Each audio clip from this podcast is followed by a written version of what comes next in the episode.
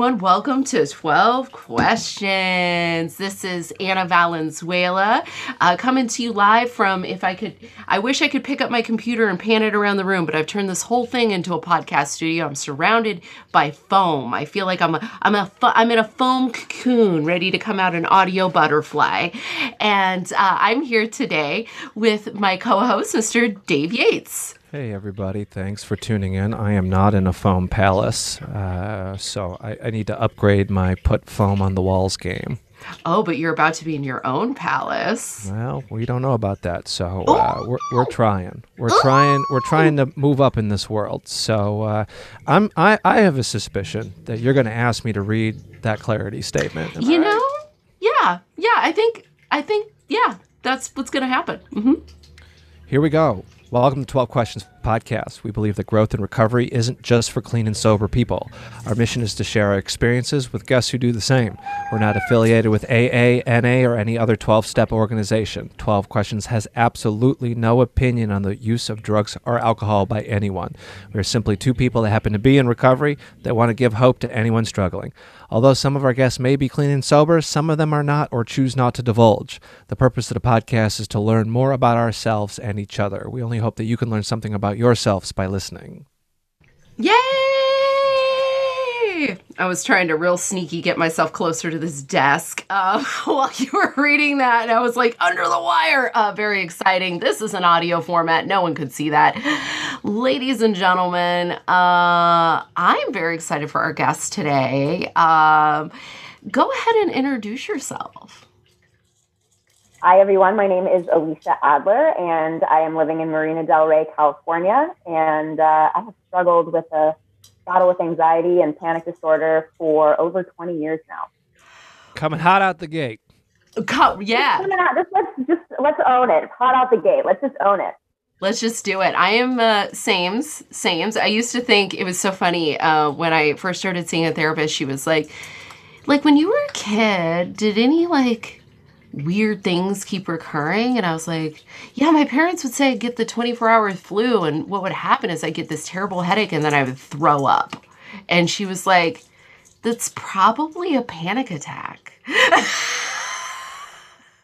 was like, wow. I mean, we could talk for days on this. I, I mentally, my, my whole anxiety disorder actually started, well, don't know where it started. Trauma is very deep and complex, but I noticed it, and the panic uh, attack started with a very, very severe fear of vomiting. So, uh, mentally, through that, when I was nine years old, I would get so scared of vomiting that my mind would actually trick my body into vomiting. And so, from a panic attack. So, it's uh, that mind body connection thing is super, super real. And I, my heart goes out to you as a little same, kid going through the same, thing. Like, what's wrong with me? Same.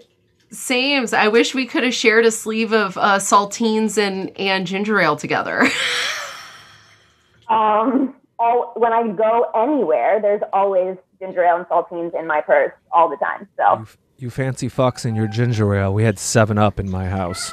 Seven Up works too. That was like an alternative, but the ginger ale is actually yeah. it does help. Yeah. Po- Polish Polish grandma used to fucking have Seven Up on deck, and a fun thing about her, what she liked to do, because she didn't like taking uh, pills, is if she had a headache, she would take two Excedrin and put them in the bottom of the plastic cup, crush, fill it with put the Excedrin in the 7 Up and then use a wooden spoon to crush up the Excedrin at the bottom of the cup. And she would just shoot the whole cup down. Girl. Because she didn't like swallowing pills. Alka Seltzer existed from like the 60s or something. Plop, plop, fizz, no, fizz. Tell, oh, what a relief it is. Don't tell Polish grandma how to relieve what ails you. Right? that, yeah, that, that, that plus pierogies and klatschkis, that, that, that cured all of it. Yeah, my problems. You got kraut. That's how we fix problems with kraut. My Mexican, Amen. my Mexican grandma's cure-all was uh, she would give me a wedge of lemon and just shove it in my mouth, and for some reason that uh, would stop nausea. Which, come to think of it, is probably like putting your hand in cold water. And I didn't like I didn't associate that, but now as a, as an adult, I have like the digestive system of a snake. Like everything I eat is super acidic, super spicy, and I'm always just like if I get nauseous, I'll just like eat a lemon and people look at me like I'm insane. uh, good to know. I'm going to try that one because I also, even though I shouldn't, with all the gastrointestinal issues that come from all this stuff, I shouldn't have a really acidic, spicy diet, but I just can't stop myself. So I'm gonna try this lemon trick too. Thank are you. we gonna Are we gonna ta- have a hot IBS talk? We are gonna, girl. IBS. Don't even get me started on IBS. IBS stands don't even for, get me going. IBS stands for irritable bowel sisters. That's Hey. If we if we named our po- if we named our episodes, that would what it would be. It'd be irritable bowel sisters. the irritable bowel sisters. We'd be an RB group that farted covers. Or a- That's or a what we two- would do. Or a two woman I improv think- team.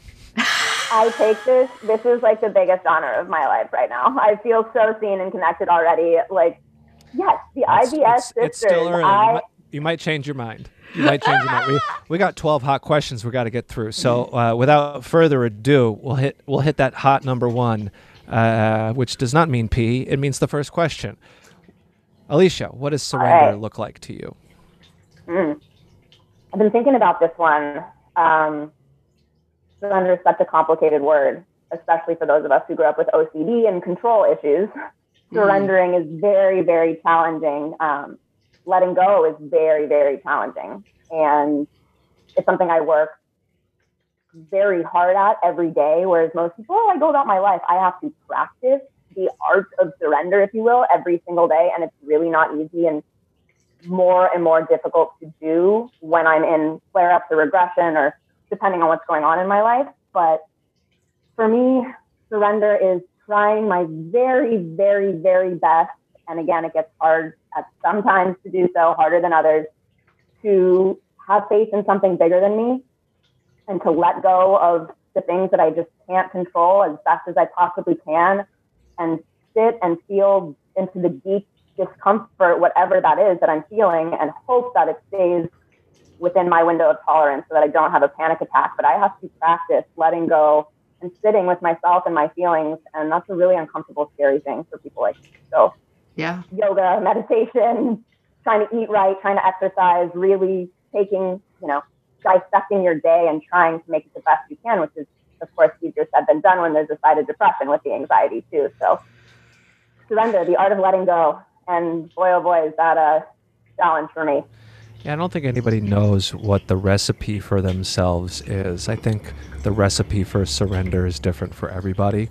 Yeah. You know, like a pinch of this, a dash of that, a cupful of this, you know. Uh, and I think, you know, I'm a big analogy guy. I think that recipe changes depending on what you come across in your life. So what what, what used to be a fine recipe for the surrender pie uh, becomes disgusting pie, and you're like, ah, now I need to learn how to make a new surrender pie. So I'm going to start experimenting with a new dash of this, maybe a little less of this, a little more of that. So uh, it is the it's the pure definition of a practice, Yeah. Yeah. doing it over and over again. The the Love recipe that's really great. I love it, Dave. Uh Works so well. yeah, take I that am- compliment. I am great. I am you are great. You are great. and humble. Crushed it. Yes. And humble. my um I, I I love that analogy. I think for me that that recipe is almost different daily and I've come into acceptance of that that like but it's good to know all the things that work, right? So it's I loved what you said about yoga. That's definitely one for me. I'm always like even when I'm super depressed because that's the thing about anxiety is for me it goes up a mountain and then it peaks and then it goes into the valley of depression. That's where my Correct. my my depression is almost a um, a symptom of a high anxiety um, uh, experience and um, or a result of a high anxiety experience. So I totally get it. And I was talking to a sponsee last night um, about distress tolerance. I mean, exactly what you said about the ability, and, and maybe you're a cognitive behavioral therapy person or a dialectical behavioral therapy person. I don't know, but those distress tolerance. I've tried everything. Almost every, not everything. I've tried, I've tried a lot of things, but yes, right. I've, I've gone the cognitive behavioral therapy route. I'm now doing a multi pronged approach multiple times a week. But, you down with CBT? Yeah, yeah you know, know me. me. Um, yeah. yeah, you know me. I'm gonna go in here. Uh, yeah, right, no, exactly. It's, it's, very, um, yeah, it's a very uh, distress tolerance is very much in that wheelhouse, and, um, and and I think for some people, especially addicts, um, and and folks with anxiety, mental health issues, what it is is the coping mechanism for day to day irritation is um, it's not like there because we feel it really extreme. So we have to break down what you described. That act of surrender is leaning into those positive coping mechanisms, and sometimes it's just crawling under a weighted blanket and and and being quiet. You know, in a dark room. Sometimes it's taking away all the stimulus. Sometimes it's going for a walk. Sometimes it's taking a hot shower. Sometimes it's it's just um, it's journaling, it's talking through it, it's taking a moment to reflect and then assessing before responding. Like all of those things are super important, and I love that. I love that you just you came in like hot off the. There are gonna be some people listening to this podcast right now, like I needed huh? to hear this, but or I needed to hear it. I that's so true. There's so many more people like us than I imagined in my head. I think yes. it's such a lonely process. And yeah. since it's so different for every single person, I think it's hard to forget, like, oh my God, there are people who really have the same experiences as me. Um, yeah. Such an isolating thing. But I, what both of you are saying just rings so true to me. There's not one recipe and there's not one day. And just when you think you're like, oh, I've hit this really great level and I'm feeling super, it's, it goes up and down. You have to ride the waves and figure out what works for you in real time. And constantly scanning your body and breathing into what do I need in this moment, which is really, really, really hard for people like myself who also struggle with terrible codependency issues. Um, I'm actually in a member of CODA and working the 12 steps with codependency because that's the root of like everything for me behind all of it. I really believe so. Oh my gosh, my homegirl. I have a homegirl who worked the steps in a substance abuse program, and then she turned around at 19 years old and worked the steps in CODA. And she is the most, she is, I always tell her she's the communication version of a two ton gorilla. You are not going to get past this bitch. Like, she is just like, she, yeah, she just hones in and she's like, I feel slimed by what you just said. Let's back up. Let's reassess uh, our dynamic right now. Like she has zero discomfort with reassessing a dynamic mid conversation and like resetting those boundaries and then just being like anyway you want to go get some coffee like she she's the most my that's my dream like i literally sit and i at, in night in bed at night like can that be me? Who is this person? And can I put her in my pocket, please? She's actually one of my very earliest episodes of this podcast, Chelsea K. Everybody hit that one up. Um, it's a two-parter because right. because she has a lot to say. Um, but uh, yeah, it's a very um, I I applaud you. I commend you. I am a I've been told because I have struggled with codependency to check out those meetings. I am a Melody Beattie devotee. I've read all the books and all of that, and I and I write specifically in my step work about codependency like a lot because uh, that's where my disease is like, well, now that you're not Hello. doing all the drugs, let's uh, let's try to get high on people. and I'm like, exactly. ew. uh, right? Is it ew all the time? Ew. And then it's like, oh wait, voice of compassion. Wait, I'm gonna come in and be compassionate to my inner child. Hold up, hold up, and counteract at you with like, you little girl, like it's okay. There's yes. a reason Talk through. I mean, it's just retraining the whole system. But when started so young in these patterns. I'm 31 and part of me feels 31. Part of me feels like a 95 year old who needs a nap 24 yeah. 7. And part of me is stuck at like a very, very, very, very young age, somewhere between maybe five and seven. And she comes out now that I'm working hard and I feel safer and more open to explore this, explore this part of myself. She comes out a lot too. And there's a lot of shame with the younger part of myself yeah. um, that I'm having to face. And talking to that shame as if I'm my own parent is going to be key to this recovery process that I that I'm on and living with anxiety and panic hopefully won't take over my life. And I've I made it this far and I'm feeling pretty good, but it's, it's a constant, constant struggle, constant practice, constant battle. Yeah. But we're in it together. And it's a lot easier to talk about, to work through it when there's people like you who are open and honest and vulnerable and willing to talk and share about it. So thank you again. Sames. What has been the most insane moment you've experienced in that journey that you just described, either Mm-hmm. insane good or insane bad? Oh, there's been so many insane things in the world of anxiety and I'm trying not to identify myself with my disorder and my disease. I'm so much more than just my anxiety and my panic, but Mhm.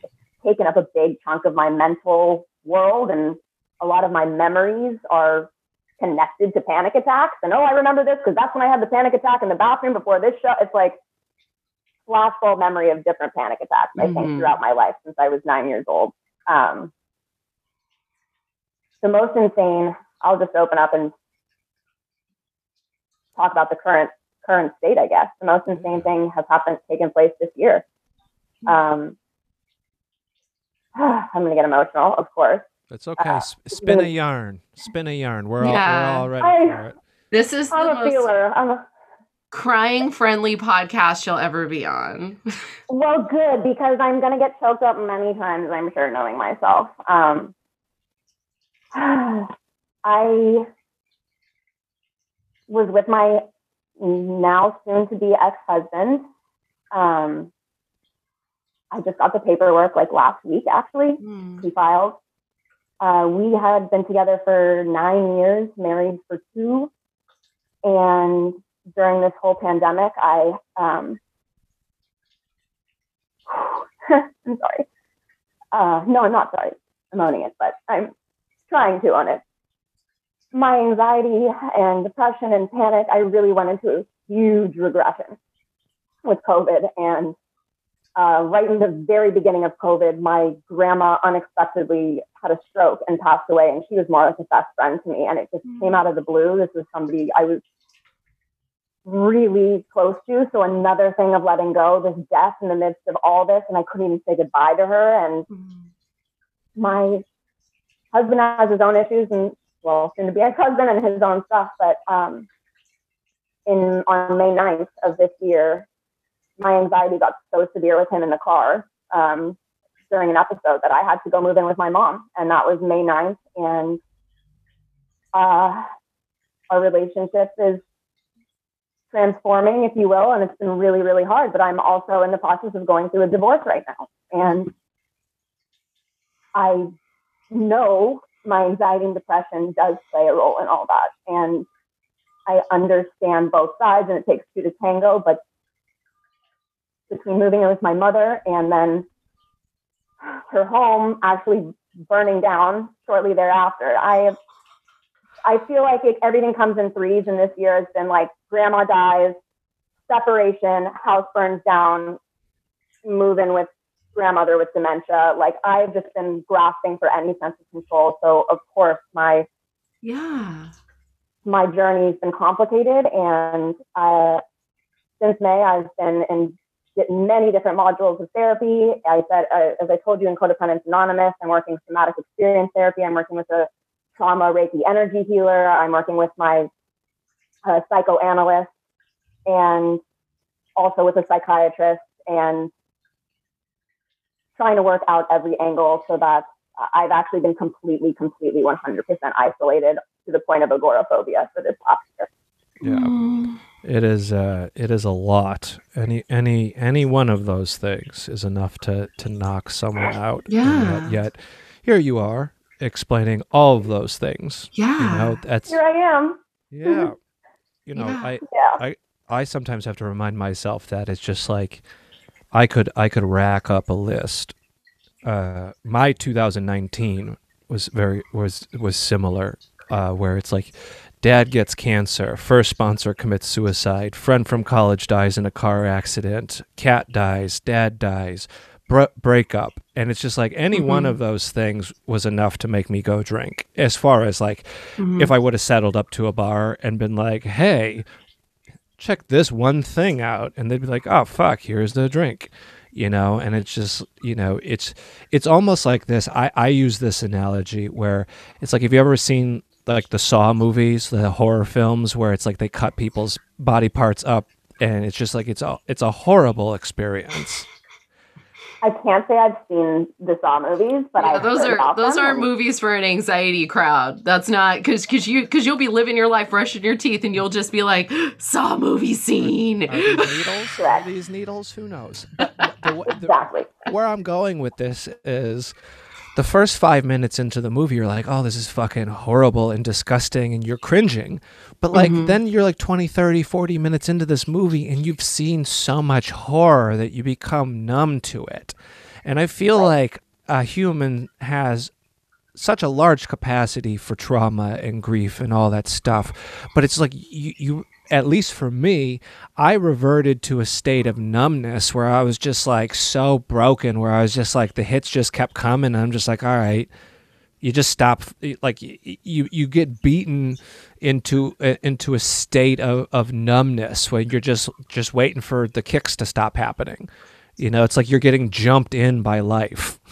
Yeah, I if, Yeah. if you don't mind, mind me jumping in there again, just because this is I I have I haven't seen anyone or touched anyone. This is like the most human connection I've had in so long. So I'm like, oh my god, people with like-minded things. But oh my god, I I feel you so hard, and I'm so sorry to hear about all these things that have happened to you. And Well, and Um, I was not trying to, to contrast and compare. Yeah. Like I, I'm not. I'm, Oh. not I'm not one that takes part in the grief Olympics that some people do. You know, like it's. It was more. We try to intellectualize emotional pain sometimes as human beings, at least in my experience. So, in the attempt to stack up traumas or or pains. It's just it's it's it's just simply to to stack it up in that the hits just keep coming sometimes. Right. and that Yeah. and I don't know what it's like to be Alicia. I don't know what it's like to be Anna. I know what it's like to be me. And Right. during my grief and stuff like that if anybody tried to compare I fucking wish death on them. Like literally I'd sit in meetings and be like oh you're 75 why the fuck do you get to be here you old piece of shit.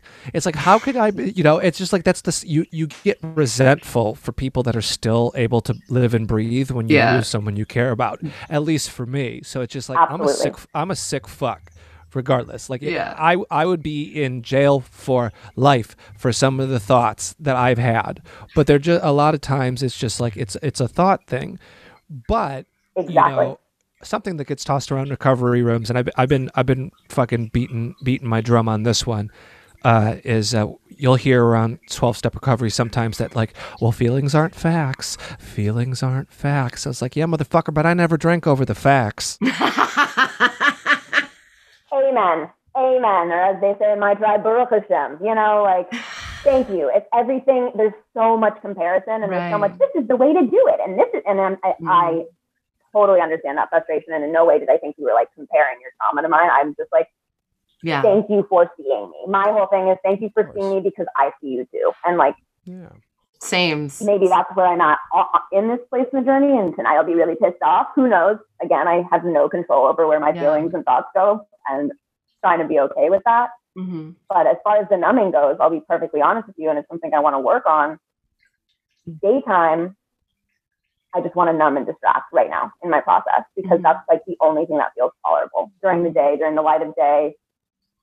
And I, for years, have struggled with um, a cannabis addiction, and I'm also an educator on cannabis and how to use cannabis for health and for medicine. And I will be perfectly honest and let you all know upfront that I abuse cannabis um, at this point, and I think it might, at this point, be contributing to my anxiety. And there's a very, very fine line with all of that. But by day, I'm so exhausted by my own anxiety, but kind of paralyzed. I just want to like smoke weed and watch TV, which is so That's- another area of shame for myself because I'm like, you're it's never not appealing. that that is never is never not appealing you know and it's like that's why we like that's why we read the clarity statement at the top like we have Yeah.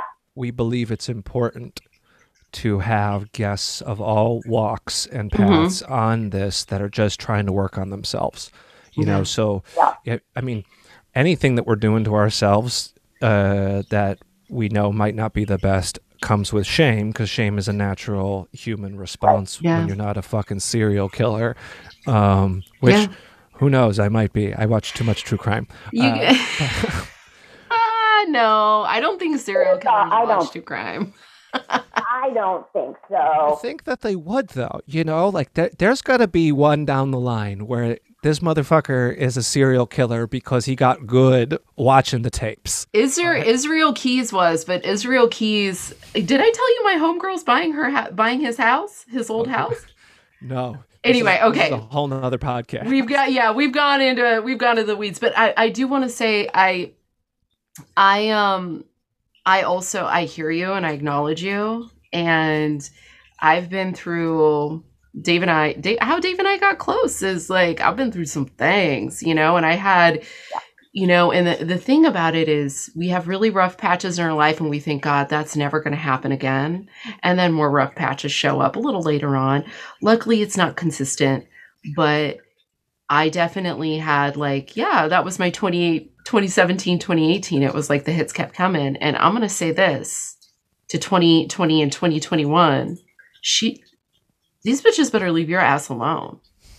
Or I'm gonna come for them. I'm gonna have to cut them. Thank Don't you, make me take off my earrings. I will take off my Thank earrings. you, Queen. I appreciate that so much. Yeah, the, the, the universe, I get it. I get it. There's a message. I, I'm trying. I'm trying. I'm trying all the things. I got it. I got it. Let's take a little I- break here. You when you start in the hit. That's when when you said Reiki healer, I was like, that was my 2017 right there. That was like therapist, psychiatrist, like like Reiki healer. I was like, I was trying everything I could, and at some point, I just had to like. And in that in itself was a form of of insanity, and and somewhere in there, I just had to make the decision that like I'm just gonna I'm gonna I'm gonna work through this no matter fucking what, right? And like Man. When you're in this state, going through everything you've been through in the last year, how are you making decisions in your life? with a team, with help, um, family and friends. I mean, and weeding those out that are not and seeing that clearly and grieving the losses of the people who are no longer aligned with who you are and what your path is at that point. But Mm, yeah, you'll find out. Hard. You'll find Oh, out yeah. who can hang when shit goes bad for Oh. you.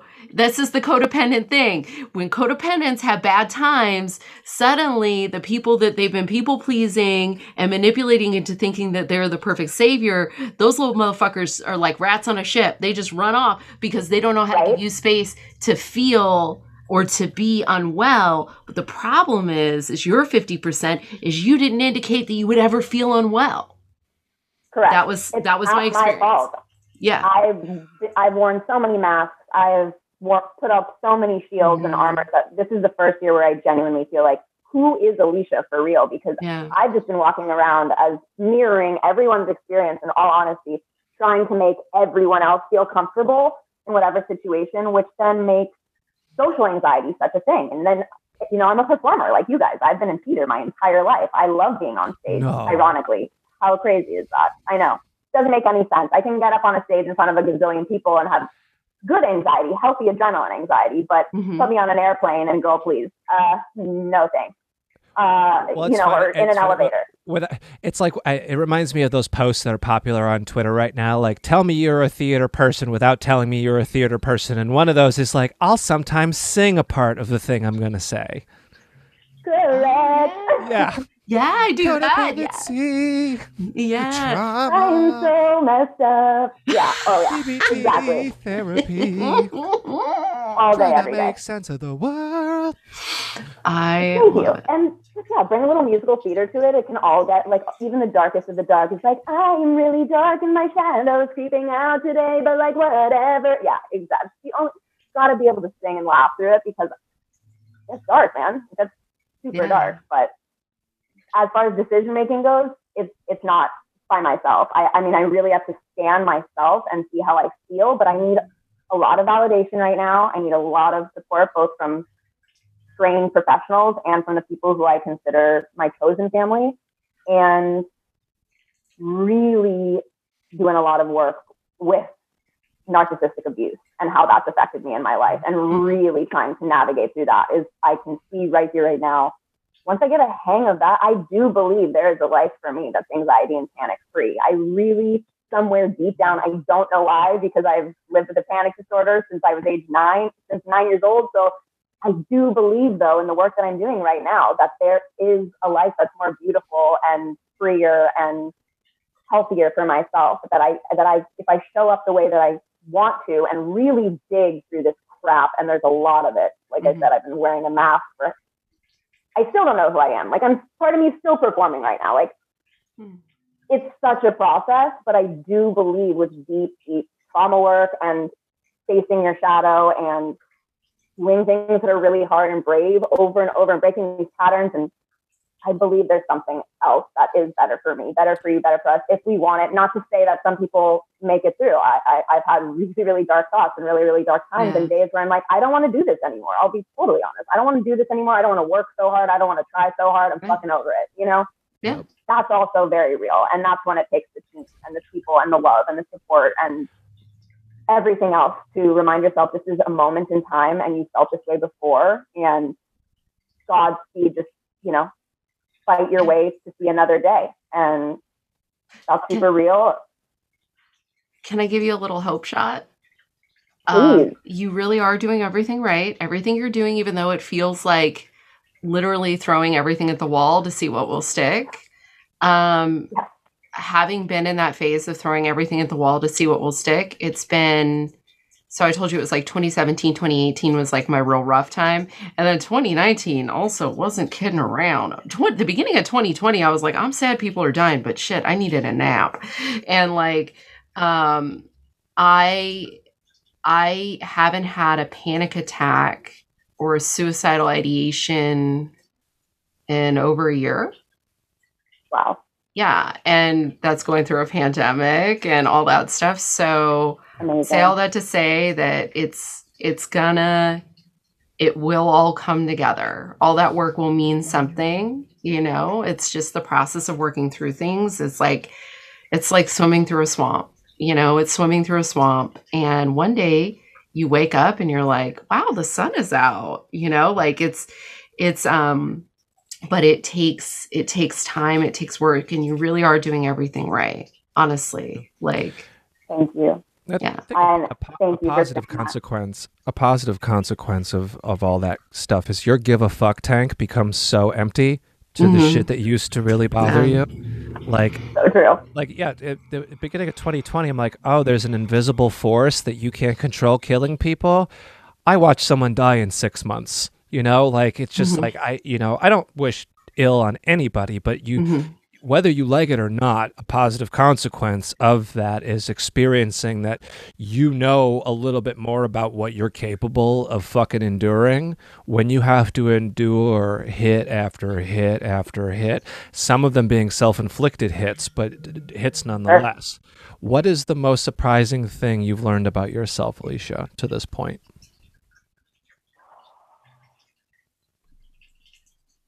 There's been such an evolutionary process. And again, like I said, it's so not linear. But mm-hmm. today,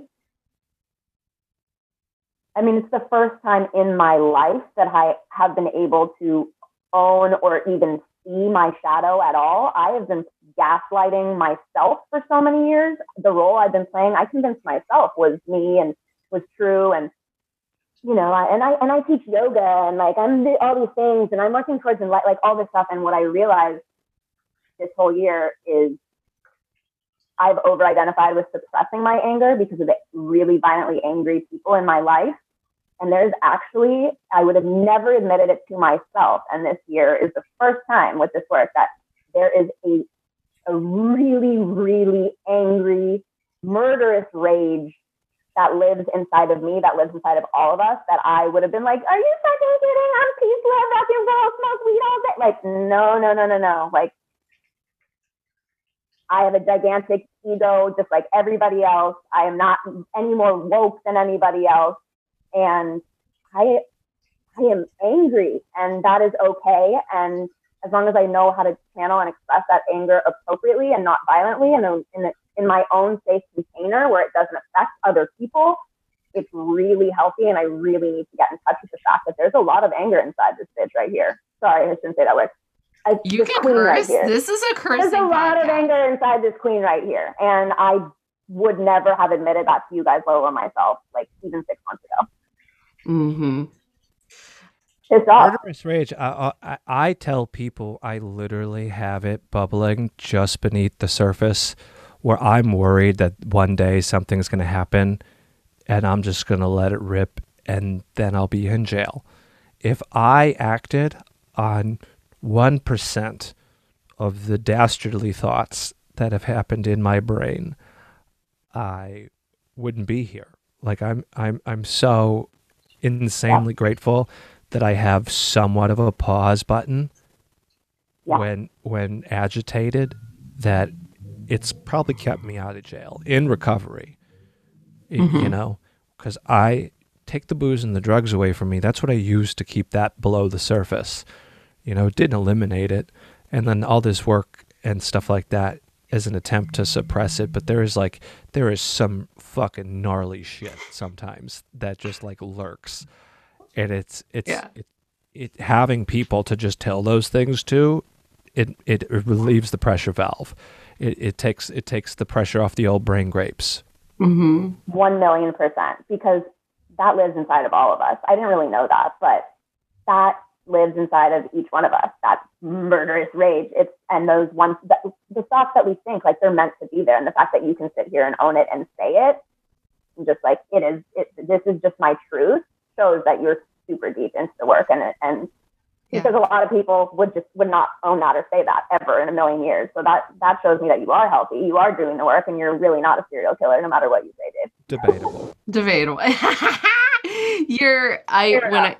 When I first started doing um roasting, I, I would do this show and people would say, um, people people when I got off stage, a friend of mine pulled me aside and he said, None of us thought you could do it.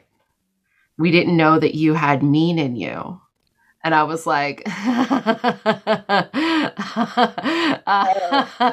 there's actually Oh. Beatrix Kiddo inside of my heart, like ready to kill Bill your ass at any time. And this is just a fun outlet. I'm letting her play. And like, I love that. Yeah. Did you feel connected to that part of yourself when you were younger? Like, like for me, I feel like I was a total bitch and a bully when I was really, really young. I overcompensated and tried to be like maybe Me my too, dad or some yeah. more violent people. And then as I got older, I was like, oh my god, like that's like the worst, most ugly. How could you ever hurt anybody? Mhm. Like you've been hurt, and I like switched my personality and went Mhm. from this like, you know, like you know, I had the blonde hair and like the big boobs, and I went like at some point, I went from like, oh my god, like you're a total bitch to you have to be like super, super kind Mhm. to everybody. And that's still what I practice. I want to be super kind to everybody. Mhm. But that doesn't mean I don't have stop. Sure, Um, it's still an extreme though. It's like Right. it's like you're extreme one end, you're extreme the other. That's I mean that's what I've talked about recently in therapy. Is like I don't like making amends so much that I just push it down and it becomes poison in my stomach. Poison in the Right. stomach. Right. I, And- I need to learn to roast. Will you teach me how to roast? Maybe that's a great outlet for me. Ah! There's another, there's another tool on my act to surrender. Teach me how to roast some people. Well, that is that's a whole other bag of nuts because eventually I, you know, I can I can have an addictive relationship with anything. So that's where that turned eventually. But I will say that it is good to every once in a while, you know, when you said gaslighting yourself, you know, I did the same thing. It was like I was a really angry kid and then and a very bully mean kid. And then uh, my dad died and I um I flipped it like a switch. I was so overwhelmed and I was like I've just flipped it like a switch. And um for many years I was very uncomfortable even with roasting. I remember having a breakdown telling my sponsor like I don't think I could do this show and she was like you only have to do it once, which is not what happened. I did it a lot. Um but the Cause um it felt good. Cause it felt good, it and was I'm gonna run validating. everything that feels good into the ground. Yes. Um she's she says vape free. Um but like yeah, it's a um it is a it it I think it is good to and we'll talk about this when we get into like defects and stuff, but like usually something that doesn't work for us um, because we're doing it too much or too excess, some extreme, there's actually something good at the root of that. You know what I mean? And like, or at least some fear, some sort of sincere, beautiful desire. And it requires self honesty to get there, you know? So, like, what is your level of self honesty today as you go through this this swamp? Like, you're girl, you going through it. Oh, she's going through it. That's for sure. Mm-hmm. I hid behind my relationship for nine years too, and and I'm married and we have a place, and I, I hid behind you know so many different mm-hmm. layers of hiding for so long, and then when you're stripped of like everything, including being able to just take a walk outside, me personally, you are forced to be brutally honest with yourself, and um, for me, probably the uh, one of the hardest parts of everything I'm going through is that I can't just blame everything on my partner, on my soon-to-be ex-husband. It, even though he was more overtly out there, quote unquote, abusive tendencies, you know, he had more of a panic disorder outward. I had a panic disorder inward, is what I is how I would put it. Yeah. It was so easy to blame the collapse of our marriage on him because it looked because he was loud and violent and you know mm-hmm. at those times and oh i'm just a victim. And looking at my codependency looking at my patterns not to say that anybody deserves to be yelled at or cussed out or anything like that. That's not what i'm saying at all. But looking at the bigger picture he said so many times alicia you have an excuse for everything. You you get so defensive over everything. And i was like no not me. That's you. That's a projection. I wasn't taking ownership of mm-hmm. so much of my baggage until this year. Um, there was so much blame going on and so much resentment, and I was completely unaware of my of my part. I really felt like just a victim of my entire circumstance. I mm-hmm. of, of everything, and what I'm realizing now is yes, my patterns from childhood.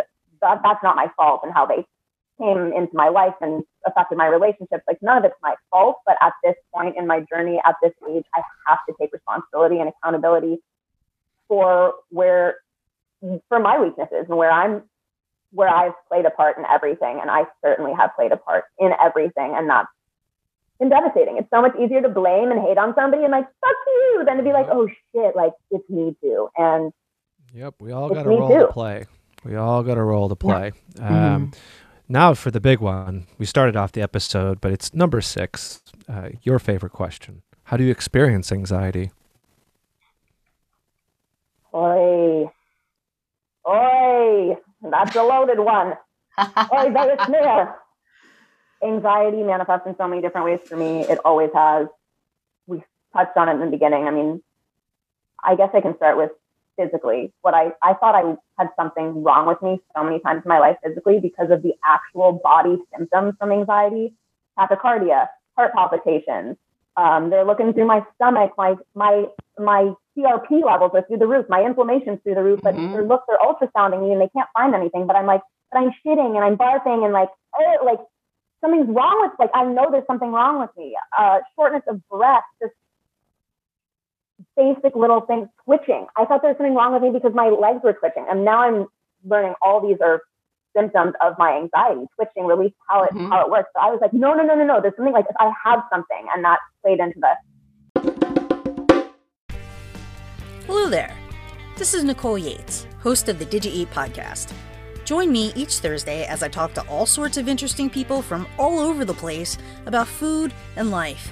Because really, isn't that all that matters anyway? That's every Thursday on the Did You Eat podcast, available everywhere you get your podcasts. And hey, did you eat?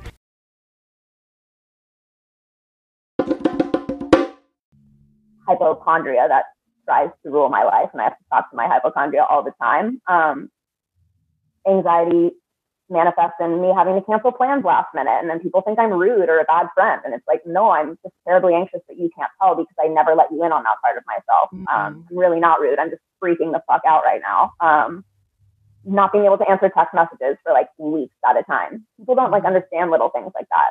Uh, mm-hmm. turning, I, I'm the go, why do you go MIA for so long? It's like, I can connect and give you my all and be fully present at certain times. And there are certain times in my life where I am under the covers in the dark. And like, Yeah. I'm so sorry. And I understand that's not the most ideal friend or person to rely on, but that Mhm.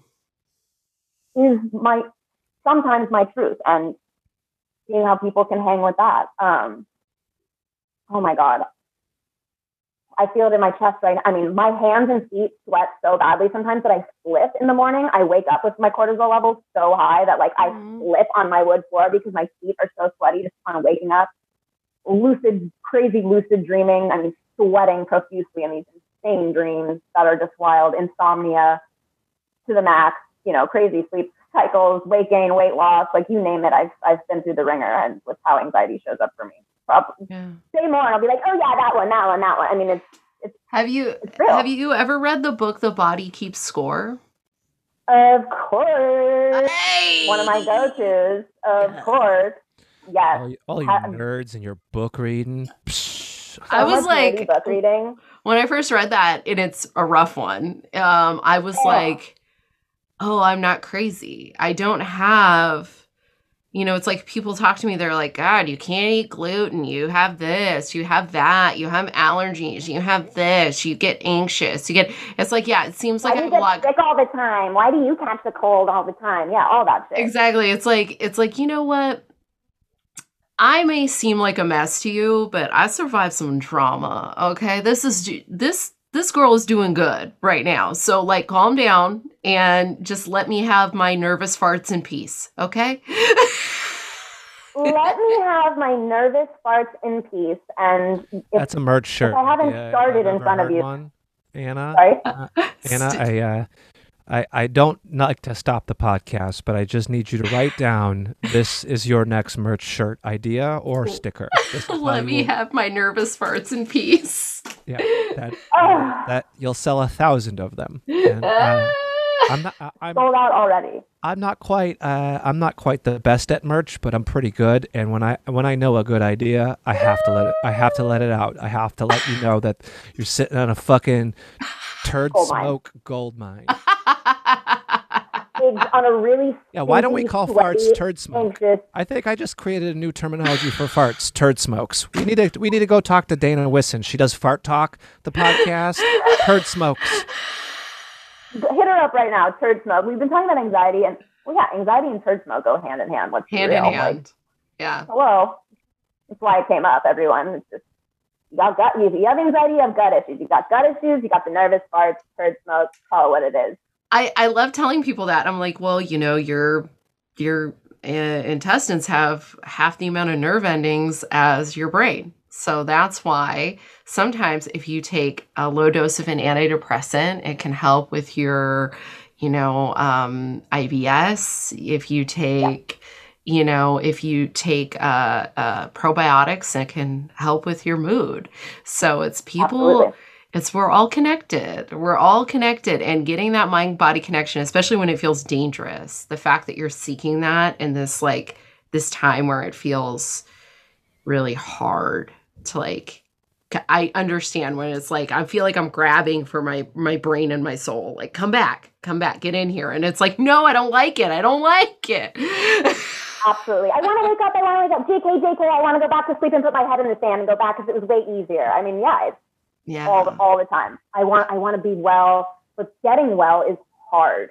it getting is. well is hard, and nobody talks about that enough. If I getting well was doing- easy, everybody would be fucking well.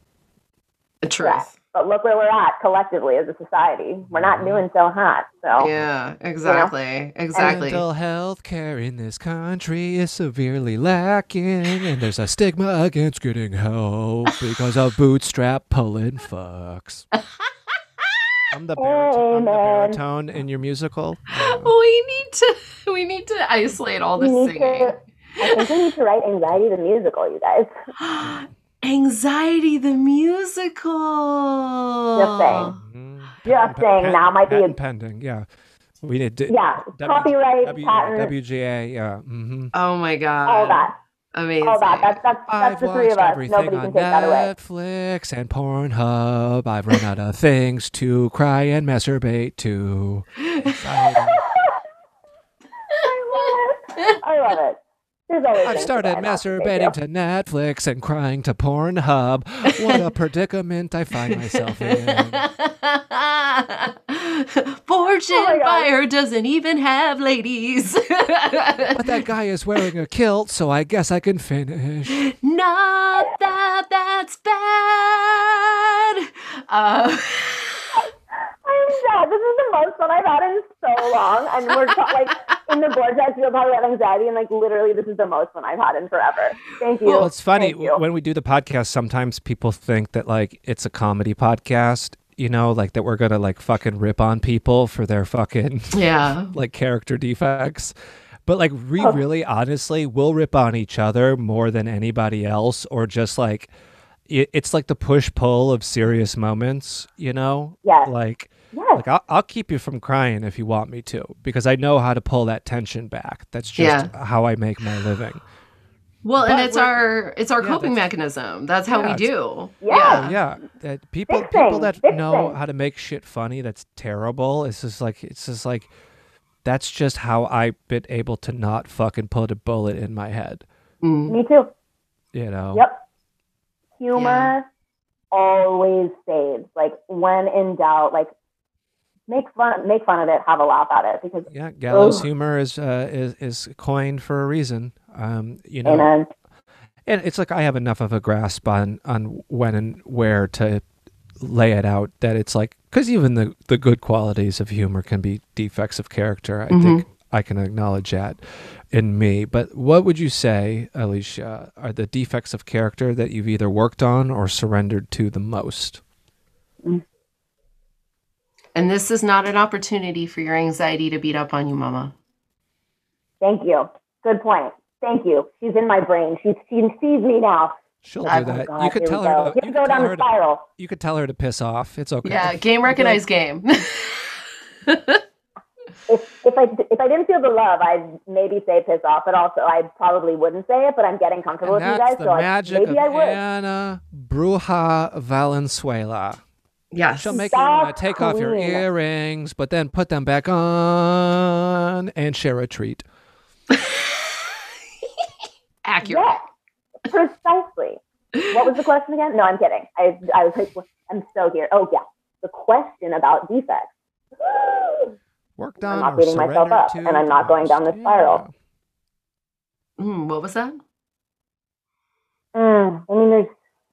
I beat up on myself so much, Mhm. and I'm trying to have compassion for these defects, if you will. But for me, a big one is I require a lot of alone time and a lot of rest and a lot of Mm. personal quiet time. And in Mhm. today's society, that's frowned at and looked down upon. I'm not productive enough. I'm not doing enough. I'm not. I, I need simplicity because I have a trauma brain and I've lived in fight or flight mode for so much mm-hmm. of my life that I crave quiet simplicity a lot, which people who know part of me, which is very extroverted, as you can see, and loves people and loves to connect, that is a real part of myself. But a huge part of myself is I got to shut down. I have to disappear from the world sometimes, from the phone. I have to turn off all the devices and I just have to go inside. And that's caused issues in my relationships of all this, all friendships, romantic ones. I mean, clearly this marriage didn't last with my family, with my friends. I've experienced burnout uh, Mhm. on a regular basis. And my goal now is to try to get ahead of that, be more mindful in real time so it doesn't get to that point where I'm so burnt out that I just have to disappear from the world for a little bit and then, hey, I'm ready to come back now. You guys still love me? Uh, Yeah. Yeah. It's- that that self care will prevent the spiraling. It will. Yeah. The spiraling is the exhausting part, you know, and it's like it, like creating that self care so you don't end up in those external, you know, anxiety spirals um, where you know everybody it feels like a hurricane like everybody's getting sucked in and you know mangoes are flying around you know like Mangoes. and you know it's uh i always think of hurricanes like a flying mango. Yeah, mangoes with Tajín. sprinkled on- yeah flying around. It's like a whole it's a whole vibe. And so um yeah i in my own relationship that's something that both my partner and i have worked on. And we actively use the word spiraling. He'll say like Yeah. i'm spiraling right now. And i'll be like yeah i know. Go do that over there. Go, go spiral in your own safe container. Yeah, Yeah, and yeah, then yeah. yeah, yeah. So communicating. I mean, it, it's huge, and some people can't deal with it, and some people don't want to heal, and some people don't want to look at that, and it's hard. And I, yeah, like my partner, like I also respect that. Like it's a lot, and if you don't want to go down this healing journey and it's too much, I, as hard as it is for me, I also respect that because this isn't this isn't for the birds.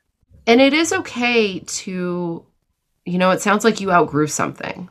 You know, it's like it is okay to outgrow our relationships, um, because it's you know it's you're in a growth process. Growth is not like you know we we get out our little notebooks you know and we start writing down and then we're like better and we just grow you know? I do enough yoga and then i succeed. Growth is actually a process of of failure and discovery. It's the hero's journey. It's over and over and over again and and so like allowing yourself the forgiveness to just acknowledge that like you you outgrew a thing you know and he couldn't grow with you he couldn't grow with you and that's okay like It's that's sad, but it's okay. It's sad. It's Deeply really sad, sad. worth mourning worth grieving but yes, okay exactly. yeah and I, yeah. And who knows what doors will open? I mean, who knows? It's so hard to accept things. If you can know something and then accepting it is such a difference. Uh, it- the emotional acceptance is the hardest part and and a lot of that for me comes for from forgiveness of myself and others how do you experience forgiveness I can forgive other people so easily. It's like not even funny. I've been known to do that because, I mean, if you want to dissect my childhood, it'd be very obvious that that would be a whole other podcast. Um, maybe deep down, I don't fully forgive. I mean, I'm sure there's contempt. As I said, there's murderous rage buried underneath it all. But I, I am really great at accessing compassion for other people. Um, I can tell people and mean it everything I would want to hear hmm from somebody else. But I am so hard on myself and really not good at forgiving myself Mhm. and the standard to which I hold myself versus other people. I'm like, why can't you just be as compassionate for yourself as you are for others? I mean, that's so real. And it's, I have to forgive myself. I think that's going to come with some work. And I've been thinking about that too. Like, who do I owe apologies to for my past? You know, what's, what's, who do I want to say sorry to? That's really, that's real for me at this point in my journey. I, I owe some people some sorries and I owe myself a lifetime of sorries too. Um, I've always been a perfectionist. I'm an only child. I, my parents, for different reasons, couldn't handle my separateness, my own emotions. I was either always too much or not enough in certain ways. And Mm. I had an amazing childhood in a lot of ways and like the most fucked up traumatic in others. And I, I talk to my parents very openly about this now. We're really lucky to be able to have these conversations and, and talk about their trauma and how this happens. And, you know, that's another part of this healing journey is people are going to join you or not. And both my parents, I'm, if you want to be in my life, we're going to have to talk about these things. Everyone in my life, we're going to have Mhm. to talk about these things because underneath all the panic is depression, is eating it i have to vocalize it and put it out there and i think that's where a lot of the forgive, forgiveness is going to come too is making amends with my past with myself with others um, the forgiveness of myself is going to be a, a journey and i and i know that i can feel that right now i'm even like there's That's a hard one. a lot of us with anxiety innately feel bad or like there's something wrong with us underneath. And That was- like I said, that- whether it's too much or not enough, we feel like we're broken, we're unlovable, we're bad Mhm. people, and no matter what, that's going to show. And we're just going to try and hide that from ourselves and everybody else that fight for that because we're bad. And that that comes from childhood trauma.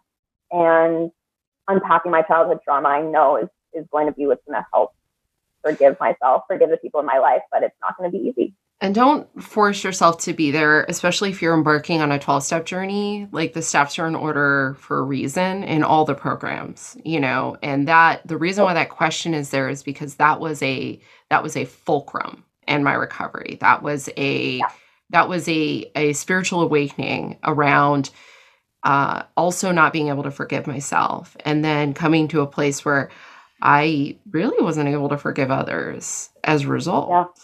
And so, um, so really working through that takes time and it's you're it's a it's a part of your journey you'll get to but you don't have to worry about it right now it's just uh Oh, thanks. Tomorrow, maybe.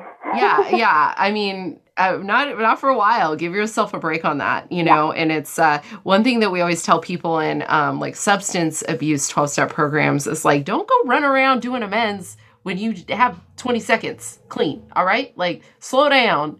You don't know how to do that right you're going to cause some harm. Calm down you know? Wait till you're at the point where you could do that. If you happen to be in a situation where you run into somebody and you know call your sponsor work out a thing do the deal but really don't go into this blind. Don't go raw dog and apologies you know Most- Very most- true. Most of Very us true. know how to apologize for shit Yeah. that we've done. True. Mhm. You know, um, what would you say up until this point is your most surprising apology that you've either made or received? Oh, I mean, the one that comes to mind is the most recent one where I, and I think my soon to be ex husband was shocked by it because, as I told you, I'm a really defensive and I have a great excuse for everything and a reason for everything. And I'm not just good at, I'm Mhm. sorry, I thought that, you know, that's hard for everybody. But most recently, I, I could see my own growth and my own healing because I he was stone cold. He wasn't giving me any attention. I don't know. We've been so estranged for since May. So we're going, we're pushing a year in a couple months here. That, I mean, this is somebody who has seen more of me than anyone in the world, including myself. Like this person, we trauma bonded, we enmeshed, we entangled it with some gorgeous things and some not so gorgeous things. But I have huge rejection, abandonment wounds Mhm. issues and I wasn't getting anything from him, whether it was good or bad, toxic or wonderful. I just wasn't getting anything from him. And it had been so long. And I was like, you know, he, he had left me on read on Instagram for just a couple days too long. And it's not my thing to say anything, but I was annoyed with it. And so I sent him a meme about divorce being hard and just like threw it in his inbox because I was feeling shitty and having a bad day and wanted him to feel like I hate this. I don't. I hate this. I needed him to Hurt feel it too. hurt people. Mhm. Hurt people, hurt people. And so I came in the middle of his day off with this DM about divorce, and I think I could have written this myself, and this whole cathartic of like blah blah blah blah blah. And I just at him, and he said, "I'm sure that was very cathartic for you, but that was very insensitive of you to do to me." Um, Mm. and I don't think I did anything wrong, and it did feel really good. And ultimately, I did get under his skin, which, you know, he unconsciously rewarded me for my bad behavior, which is I'm I'm a boundary crosser as a codependent person. I do also cross boundaries, Mm-hmm. and I said, "You're right. That was incredibly insensitive. I can't just like drop heavy shit in your inbox after we don't talk for a really long time. You're absolutely correct. That was very insensitive of me, and I apologize." And just ended it at that. And I didn't hear back from him because I think it like threw him off because it's so unlike me. I can have my experience, and it might have been rewarding for me in some way. I got a rise. Ooh, I ruined my ex's day. I still have the power to ruin my ex's day. Fuck yeah, girl. He still cares about you. You know, that triggers my abandonment stuff and makes me go, oh my god, he still cares. He still cares. He still cares. I'm so lovable. He still cares, even if it's whatever. I got what I needed from that Mhm. in a very unhealthy way, and also could apologize and recognize that that was very boundary crossing and inappropriate and insensitive for me to do to him. And without explaining my side of it, it was just like, you're right, and I'm sorry. Yeah. Good for you. Good for you owning it. That's a beautiful Yeah, thing. Because we've all been Trying. there. We've all been there. You know? we've all dug out the meme in the internet and then we've pulled the pin of the meme like a grenade and just lobbed it into the direction. I'm couldn't not- help I'm myself. oh, go ahead. No, I just was saying I couldn't help myself in this. I just it just had to do. I just had to plop Yeah. it in there. I'm known for a brutal su- subtweeter too. You know what I mean? Like I, uh, Uh, in fact, there was one time with my partner where I was laughing at him last last night. I was like, "I'm sorry, I doxed you when we got in that fight over whether or not you snore because he snored." And I was like, "It's not." I'm not trying to fight with you about whether or not you snore. And he's like, I'm perfect. I never, I don't know what you're talking about. He's like super defensive. I'm like, whatever. So I just let it go. And then I waited a couple of days and I got on my Instagram when he was snoring one night and I just took a video and then I tagged him in it. See, sometimes you just gotta just show it like it is. Sometimes you can't let the other person have their narrative because it just is too painful. It's that's and that's my fault. That's my fault. I can choose to walk away from that narrative, but yet I'm like, no, you ain't in reality, and we got to get you in reality right now. I got to fix this. Get over here. You know what I mean? And that's where things We- get fucked up. We can try, we can try, but we're not going to be perfect. Sometimes you just gotta throw some weird boundary crossing reality slap somebody's way and see what the fuck happens. right, but I love. I, Sometimes spiritual fitness is still fitness, and I'd rather smoke a cigarette and not do fitness. Maybe fitness taco in my mouth. That's about it. I That's about it. I, I can make love- some really dirty, uh, dirty jokes with that whole song, but for my w- uh, wake higher self, we're gonna we're gonna skip that part of the Okay, podcast. fine. I love Miss, it. I'm better than making a dick joke on a fucking podcast. with two Uh, comedians that are basically we made gotta of save, dick we gotta jokes. save some Maybe stuff for the musical. Maybe you meditated today. Maybe you prayed today. I don't know what you did today to feel superior. But that is the next question. What does your spiritual practice, if you have one, look like on a day to day basis?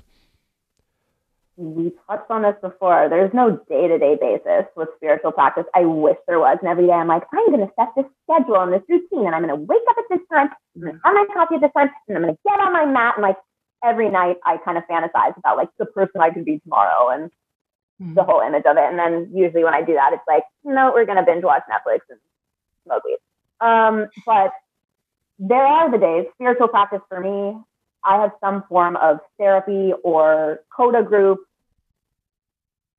every day of the week except for Saturdays and Sundays. Those are like my weekends, my rest days, but pretty much healing is my full time job right now. I'm very, very fortunate and privileged to be able to have this opportunity to work on my healing journey full on. Um, kind of do or die though. So every career thing, everything blocks different career paths, and I'm the one who takes 8,000 courses, and I have all these certificates and all this stuff, and I'm just like, I hate money, and like I hate making money. Like that's a whole other thing.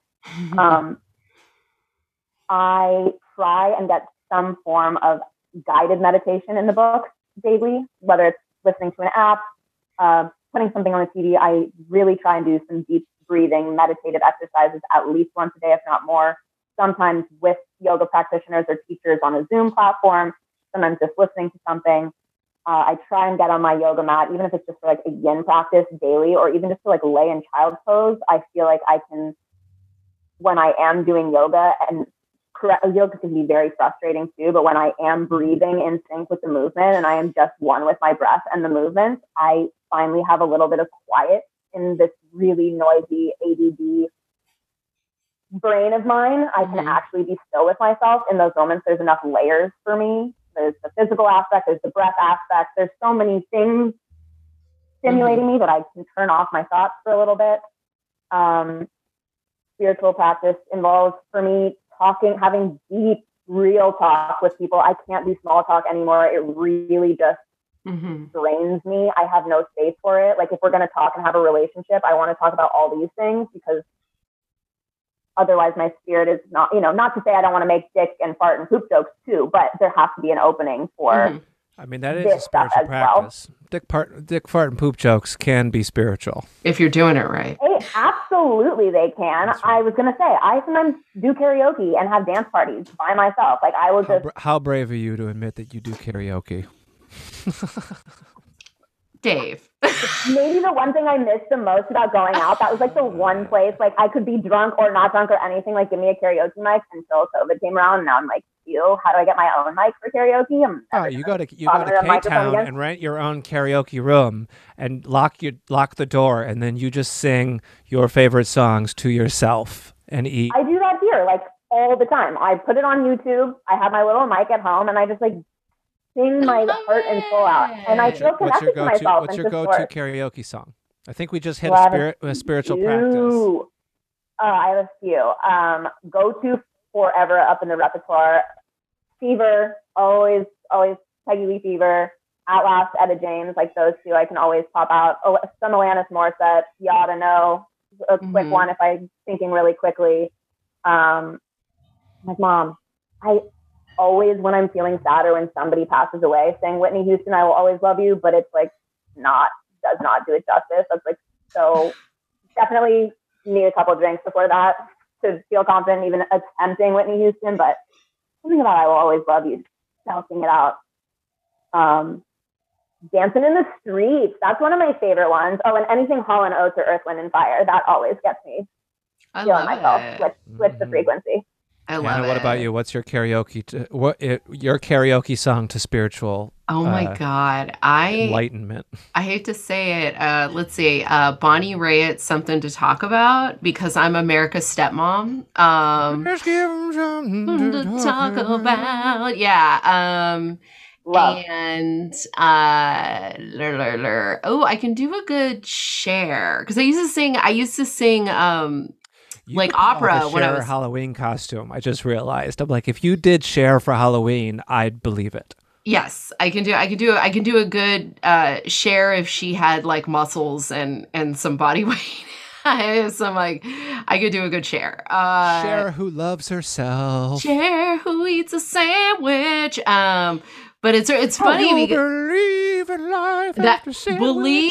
Oh man. You want to piss some people off? Like because i because i used to do um uh, uh i used to sing opera in high school. So i can like with my voice i can emulate um i can emulate auto tune so believe is always really fun for me because it's a way to flex my vibrato without actually like getting into some like you know like doing a um like doing an aria you know what i mean Right, right, right, right. You can show your chops without like fully showing your chops. exactly I love it. The low exactly key showing of the chops. yeah dave what's yours Some of my my go to karaoke because if you can't sing, you better be entertaining. I like doing Rock Lobster by the B 52s. that is a good one it's a good duet song that's a good one Mm-hmm. mm-hmm. what Rock Lobster duet? Get out of here!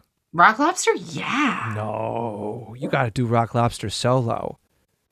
You can do it either way I have to hear this. Oh, I have to see this. you can I- do it because you people got the forget backup it's like an eight minute and fifty second song too. it's like a 10 minute song you, you're gonna like ruin someone's karaoke night if you that's why you gotta do it with another person Nope. Ten more people. Oh, I would, I would run up and there and one grab a mic. oh, I, I would kick you in the chest. I'd be like, get off. This is my eight minutes and 50 seconds. You go back to singing fucking Hall and Oates and fucking.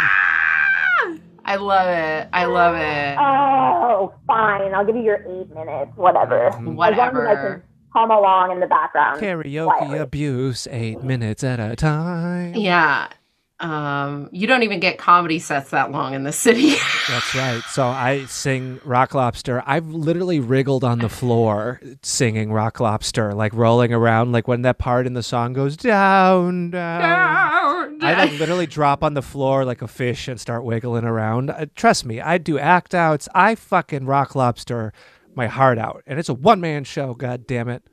I can't Okay, wait we'll give you the one man show, but I gotta see it. I see gotta see, it with my own eyes. Yeah. And hear it yeah with my own ears. It's gonna cost extra on the Patreon. Oh my god, when we go when we go to all doing shows like 12 questions like live shows with actual humans, I demand that I can't you live do in that world that doesn't exist yet. we you, I demand that you do rock lobster on Shit. stage. Absolutely. I've Absolutely. less. I've done less for twenty dollars. Trust me. Hey, I love it. I love That's a great icebreaker, though, just to get everybody comfortable. Just like a quick eight minutes of like, this is me, and you don't have to be scared. And then like, that's that's the stage for such a great talk. I love that. I think That's You got that's something there. amazing. That's amazing. And you know, it is a spiritual experience to sing. It is a spiritual that's and I I get real nervous when I sing in front of people. That's why I won't do it anymore. Talk all day. I'll talk all day. Sing, ooh, I freak out. What? oh, totally. What is your relationship with your higher power like? If you have one, If you have one. And you don't have to. no, I I kind of. I mean, I feel like I sometimes I teeter on like, are you real? Are you not real? But like my deepest, highest, most aligned version of myself who's had enough sleep and isn't in the middle of like a spiral. I I can say it very simply. This is what I tell everybody else. I can go on and on about it, or I can just say, when you peel an orange, it's pre-sliced for you. So you know there's something bigger than you every time you peel an orange or a tangerine. Like you know we're just like, that's it. That's all I need to know. Like it's pre-sliced for you in like perfect segments, sacred geometry, like all that shit. Like nature, I know there's something bigger. I know there's something bigger because of little stuff like that that's not little. I love and that. yet I have sometimes I have a hard time surrendering to that anyways. But like I know it's real. I can't define it. I can't tell you what that is. I grew up Jewish, uh, Reform Judaism. I was taught mitzvah, and I still traditionally like love the fact different practices within Judaism. Although I, I'm not religious, I I'm a traditionalist and and spiritual for sure. But I, I connect to spirit probably at least once a day in little teeny ways, little synchronicities. Like I can just like feel it, and I can't really define it or put words on it. But I just know I wouldn't be here one million percent, a hundred million different times in ways if there wasn't something bigger running the show, calling the shots. And if I didn't believe that, life would just be too dark. Like there's just it's there is something behind it, and when I forget, just get a piece of stitches. Peel an orange. Mother Nature bringing the snacks to the soccer match of your life. Yes, I've I've said this to a lot of people, and I love the orange analogy. I'm totally stealing that. Um, I got this from my sponsor. Is there's proof of a higher power because we live in a world where dogs and cars exist, and every time you see a dog with their head out the window, that's just pure love. I lo- I'm feeling that one too. Yeah, I figure you would so like real. that. I love I'm you. feeling that one too. Oh, that just like touches my vibe. I feel Yeah. like tingly with that. I love it. Oh, Right, so right. And it's really good when you're driving. It's very hard to experience road rage because in Los Angeles, every third car has a dog with its head hanging out the window. So there's always a moment to be like, oh, what's up, higher power? Okay, okay, look at that pup. Like, it's perfect. It's perfect. just when you need it, there's a dog or an orange. You know, There you go. little, little things, or like a little kid who like says something that's so authentic and real and isn't scared at all because society hasn't come and messed with them, and they just like, Yes. tell it like it is, and just like yes, yes, Yes. yes. and then you just know. Exactly. just know. I love it. It's so great. Dave, get that last question. Alicia, we've made it to the Yeah. end. We did it. Ah. And in in the form and the spirit of this episode, I'm going to sing this last question.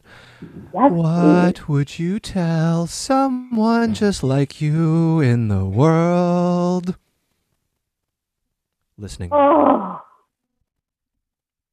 I would tell somebody like me that behind every face, behind every story, behind everything that you see, there's something else so much deeper going on. And most people don't even have access to it within themselves. And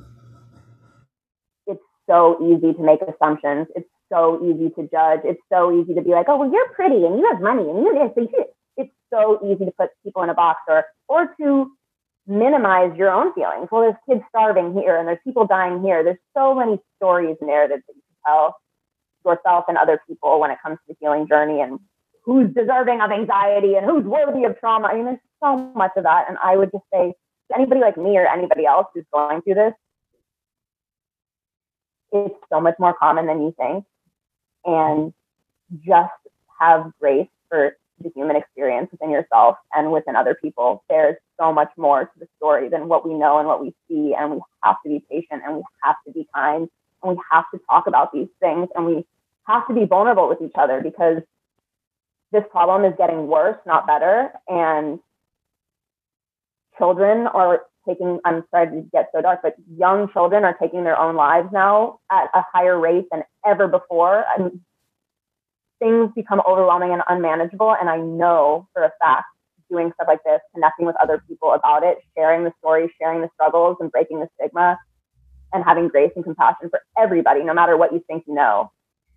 It's this is a collective journey. You think it's an individual one. You think you're in it. You think, oh, like it's, I'm so different. I'm, this is a collective journey that all of us, I think, have to participate in, and we have to elevate the consciousness collectively as a society, not just in our own experience or or forget about it, you know, I, or forget it. I don't want to keep passing down this generational trauma, this anxiety down and down until, you know, I'm here to try and break this curse. And so that if and when I feel ready to have a child, maybe, maybe not, I know it's for the right reasons. It's not about me. It's not coming from projection from a narcissistic injury that parenting is the hardest, biggest reward and challenge of anybody's life. And I feel like everybody makes being a parent second to their other career in the society. And I think that's really, really, really backwards. And that people need to take parenting more seriously than anything else. That our psyche, our patterns,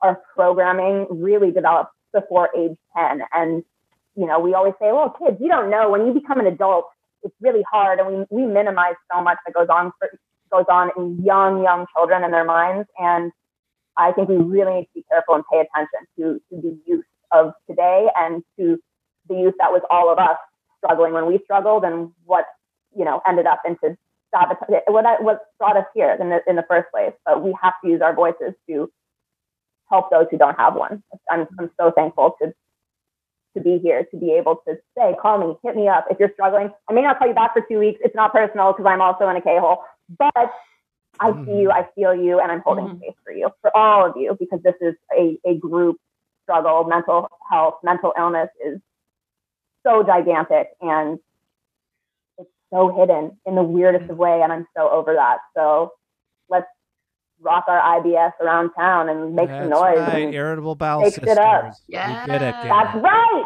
We, That's we, right. We shit all over that shit. We did. we shit all over that shit. Let's blow it up like diarrhea. Boom. That's that's what I'll Poop leave it joke at. to end the fucking podcast. What? We did it. Now, We did where it. can people online find you and your art and like what you if do? If you want to be found, if you want to be found. If not, don't say. I am I am working on being found. I'm very private right now. Um, putting yourself out there is such a thing, and sometimes I'm very open and sometimes not. But I want to try, especially for anybody in the mental health community. You can follow me on Instagram at Lady Lashington, um, or slide in my DMs. And even though I am private, if anybody wants to communicate about mental health and go into the vortex about mental health and anxiety and depression and how we wake up every day and do it all over again and have some gorgeous, amazing moments as well. I don't want anybody to think Mhm. like it's just bleh all the time. It's feeling everything deeply as an empathic person. I experience the highest of highs and the lowest of lows, and it's about making space for all of it and integrating it together. DM me at Lady Lashington if you want to connect on all things related to this stuff. And if you shit your pants by accident and just need somebody to laugh with you, I've done it a million times. We can talk about sharding too. That also works. Awesome. Dave, where can Bam. people find you? You can find me on all the social medias at Yates Comedy, Y A T E S Comedy, where you can find the things that I'm up to currently. Uh, and then if you want to support, you can buy my hot sauce, hahahotsauce.com. I'm still selling hot sauce. And if you feel like checking It's out really good, by the way. Oh, thank you. Um, Delicious. It's better than my stand up, but if you have a hankering for stand up, you can go find my debut album, One Long Merch Pitch. See, I even tell you like it is. It's all just words to get to hot sauce. So, One Long Merch Pitch is the album. Anna, where can people find Love you it. and this podcast? You can find me at Anna V is Fun on Twitter and Instagram. You can also find me at AnnaValenzuela.com for show dates. I will be updating it because you know what? We're about to be out in these streets again. Um, Soon enough. Yes, and uh, please, this show is having a live show. It's a live on Zoom, live Zoom show on April April. 3rd. April 3rd through Bonfire Live again. Uh, we'll have uh, former guests Chaz Carter and Deb DiGiovanni. It's going to be amazing. Um, so please uh, buy those tickets. We'll go ahead and put the uh, ticket link in the show notes. And uh, you can reach this podcast at 12Q Pod on all the social media, and we'll be promoting all of that stuff and all of our podcasts. And tell your friends about Send this podcast. email, Send us an- 12qpod at gmail so we can answer 12 of your questions. I will Yes. be pushing for this because that is an episode I would like to do. So we need 12 people to send 12 guest 12 questions. or audience questions, really. They can be Yeah. any question, like where's when was the last time you shit your from? pants? Yeah, yeah, yeah, It could be it could be anything. So, I'll, I'll, I'll answer Fabulous. 12 poop questions all day. but how we I'll give those separate to you. I, I love it. I love it. And how we end this podcast every time is Alicia, if nobody's told you this today, we love you. I love you guys. Thank you for having me here, and thank you for doing your part in trying to break this stigma. Yeah. And Love you, Alicia. We love you. love you guys. Thank you so much. Thank you. And everything. Like I said, the most fun I've had in a long time. Well, And, and Dave, uh, if nobody's told you this today, we love you. What? I take that as love. also, Alicia, back that me way. up on this. Back me up on this. He take it. Take the love. Take Take it. some love, Dave. Take some love, Dave. All right. We'll work and, on that. and if you're listening to this and nobody's told you this today, we love you. we love you, everybody. Thanks for tuning in. Have a good rest of your day. Yes. Bye. Bye.